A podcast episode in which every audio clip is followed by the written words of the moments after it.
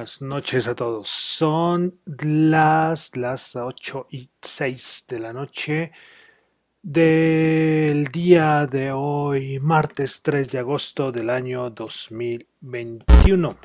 Ahí sonó el ruidito que a veces suena. Bueno, entonces martes 3 de agosto del año 2021. Y mi nombre es John Torres y este es el resumen de las noticias económicas del día de hoy. Como siempre saludo a los que me escuchan en vivo en Radio Dato Economía, a los que escuchan el podcast en Spotify, en Apple Podcasts, en Google Podcasts, bueno, en todas las plataformas. Hoy volvemos con Connections. Sí, de mi, de mi popular álbum que le he dado, que lo he usado mucho, ¿no? El de, el de este grupo, que parece que es un grupo o bueno, productor, no sé, que es Body Light con Shallow Moods Connections. Bueno, entonces vamos a comenzar con el resumen de las noticias económicas de el día de hoy. Listo, a ver, acomodamos esto por acá. Bueno, seguimos con PMIs. Estamos ya a los PMI de servicios. Recuerden que estos son muy importantes. Recuerden que estos PMIs, estos estos son como encuestas que hacen a ciertos miembros de varios sectores y sacan esos datos del PMI, hacen muchas preguntas eh, respecto a, bueno, depende, ¿no? Depende, de, bueno, pero casi todo en general será mucho dato de empleo, de compras, de ventas, bueno, todo esto es lo que, lo que lo que contienen los PMI. Entonces, por eso le doy tanta importancia, ¿no? Y por eso hay PMI manufacturero, PMI de servicios, PMI no manufacturero, eh, también el de construcción, que yo les he dicho muchas veces que ese sí no lo nombro acá, pero que ustedes tranquilamente pueden pueden consultarlo, ¿no? El, entonces yo le doy más énfasis al manufacturero y al de y al de servicios y nos da como una idea de cómo están las cosas en los sectores de cada país. Por eso es que siempre cada mes estoy trayendo y siempre traigo los PMIs. Bueno, entonces vamos a comenzar con el del Jibun Bank, el PMI de servicios de Japón. 47.4, el anterior había sido 46.4 y sigue por debajo de 50. El PMI de servicios en Australia 44.2, eh, el anterior 44.2. Bueno, de China, China, China, China. ¿Qué vamos a hacer con estos chinos? Que siempre en las madrugadas aparece, oh, la bolsa china está cayendo. Y es que, bien decían por ahí, es que uno no sabe que esta madrugada a qué sector van a ir a atacar. ¿Por qué? Pues porque la madrugada, pues salió primero que eh, los reguladores de mercado chino van a empezar a investigar a los distribuidores de semiconductores o de microchips de automóviles. Y ahí fue ¡pua!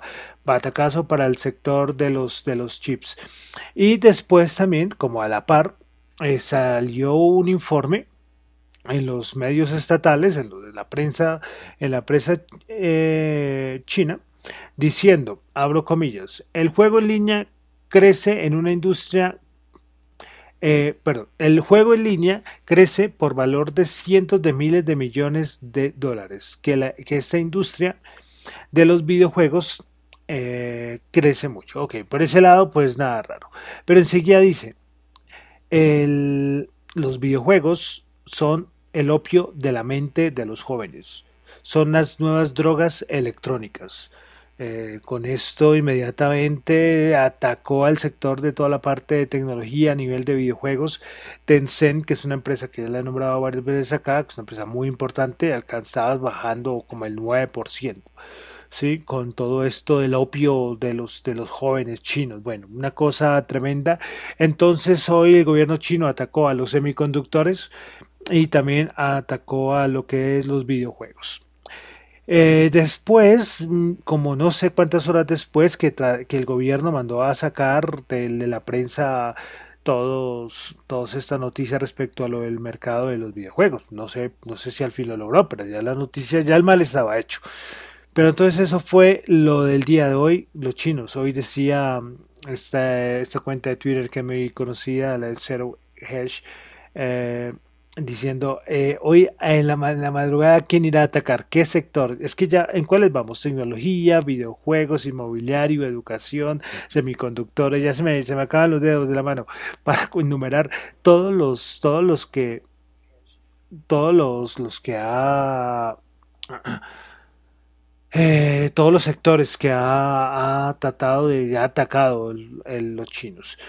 Bueno, pasamos ahora a Europa. Tuvimos el índice de precios de productor de la de la eurozona, el índice de precios de productor de la eurozona, el mensual de junio 1.4 y el interanual 10,2%. Pasamos ahora a dato de desempleo en España la cifra bajó de 197 mil personas, se esperaba una caída de 166 mil. Norteamérica tuvimos dato de PMI, el manufacturero, el actual 56.2. Bueno, en Estados Unidos tuvimos órdenes de fábrica, 1.5% aumento en junio, se esperaba 1%. Los pedidos de fábrica, si excluimos la parte de transporte, aumentaron 1.4%. Una noticia importante respecto al bendito COVID-19. Sí, hay veces que veces que trato de como que, oh, vamos a, tratar de tocar el tema, pero no, es imposible, es imposible. Bueno, pues hoy sale la FDA en Estados Unidos, dice que el objetivo es aprobar a final, aprobar, perdón, a final de mes o a principios de septiembre eh, la tercera dosis de Pfizer. Eso es la noticia del día de hoy respecto a las vacunas. Plan de infraestructura sigue ahí. TikTok, TikTok. Y la gran noticia que no es nada económico fue lo, del, lo de Cuomo, el gobernador de Nueva York. ¿El alcalde o el gobernador? Ya me confundí, pero esto no es nada económico, solo que me acordé.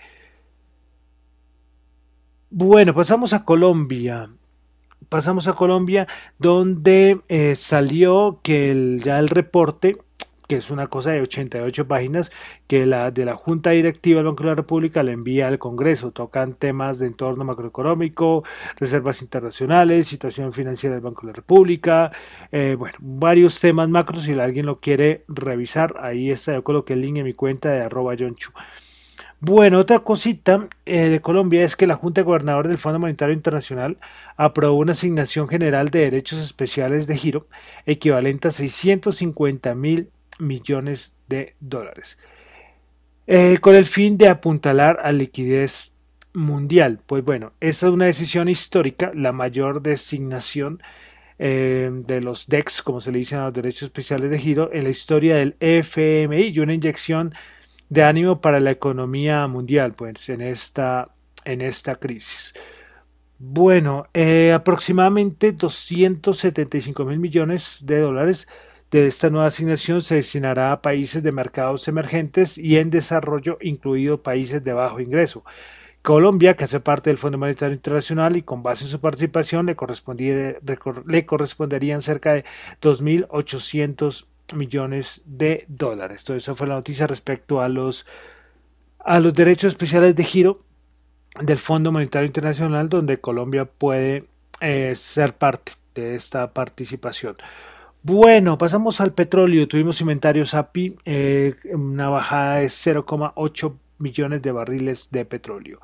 Bueno, estados financieros, siguen varias empresas dando estados financieros, pues Alibaba eh, reportó 205,74 billones de yuanes en ingresos, esperaban 209, beneficio por acción de 16,60 se esperaba 14.45, ingresos por servicios de la nube 16.5, se estimaba 16,98 billones de yuanes Alibaba, que le dieron duro, ¿no? Recordemos, el gobierno chino, para variar. Bueno, BMW, eh, ventas 28,58 billones de euros, se esperaba 26,78. Bueno, también otro fue Ecopetrol, pero Ecopetrol solamente voy a decir, ya ustedes, ya aquí en Colombia creo que ya en toda la prensa lo estaban revisando, pues las, ganancias durante el segundo trimestre que, que sumaron cerca de 3,7 billones de, de 3,7 billones. Acá el datico, sí, 3,7 billones, lo cual es un auténtico récord para Ecopetrol. Pero hay más cosas para analizar en los estados financieros de Ecopetrol. Bueno, pasamos a los mercados, ya vamos a entrar a los índices. Ahí me decía yo, pero es que debería ser más largo, ¿no? Antes yo trato que sea más cortico el programa porque, porque este es el resumen. Este es el resumen y los resúmenes, los resúmenes, los resúmenes son cortos, ¿no? No largos. Bueno, entonces, ¿qué pasa con los mercados? Nada, bajaditas. Ah, llegamos, ustedes ven lo gráfico y lo, el movimiento, por ejemplo, del CP500 es que llega un punto, una resistencia para arriba. Las divergencias sigo insistiendo con mis divergencias, ¿no? Con mis divergencias que las cuales se mantienen. Eh, otra divergencia que vi hoy fue, si ustedes ven, varios índices que estén en el mundo, que estén en máximos, eh, máximos o índices mundiales, por ejemplo el MSCI, bueno. El punto es que estos índices, eh, muy pocos valores los están acompañando. Y esto es algo curioso, no solamente el SP500, que ustedes ven cuántos valores están en máximos junto al índice, son pocos. Entonces, otra divergencia más. Son muchas divergencias que ya hemos nombrado, nombrado acá. Bueno, de resto, de resto nada, de resto nada. Hoy ya eh, Bank of America, eh, ¿quién fue? Creo que fue Goldman, que siguen advirtiendo que podemos tener una caída del 10%, pero para después volver a subir.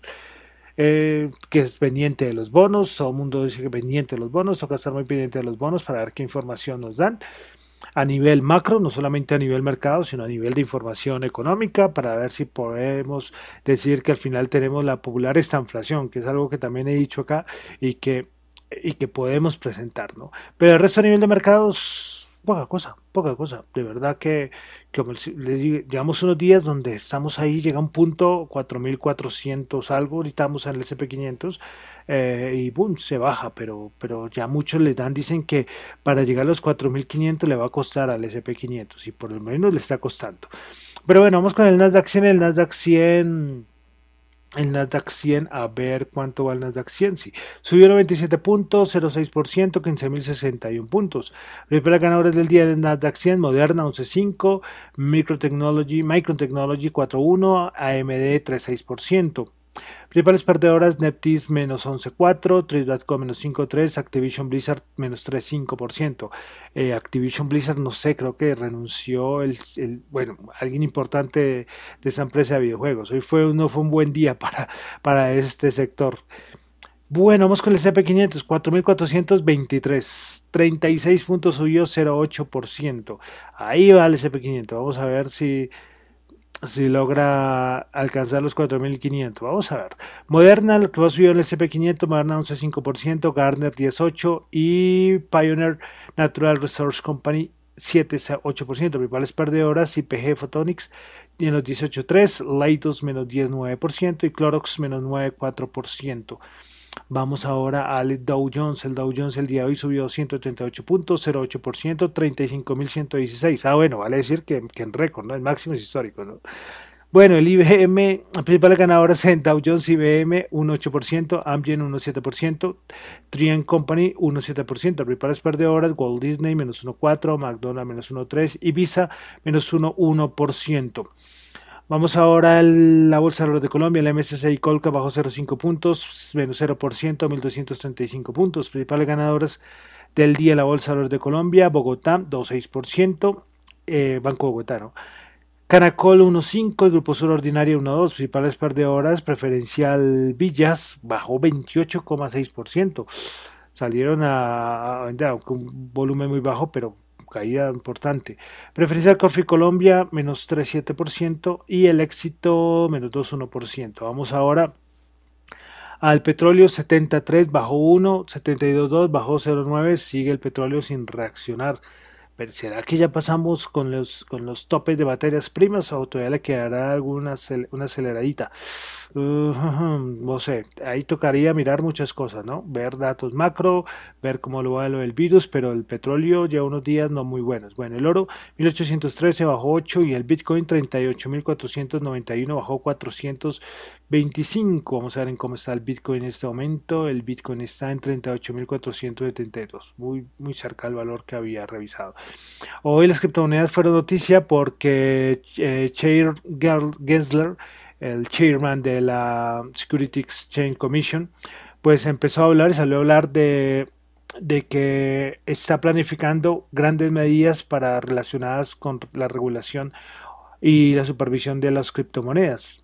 Eh, también Gessler dijo que ha solicitado al Congreso eh, recursos adicionales para supervisar el comercio de criptomonedas. Y él dice que, que él puede estar a favor de Bitcoin, pero que quiere proteger a los inversionistas por el montón de estafas que hay alrededor del mundo de las criptomonedas.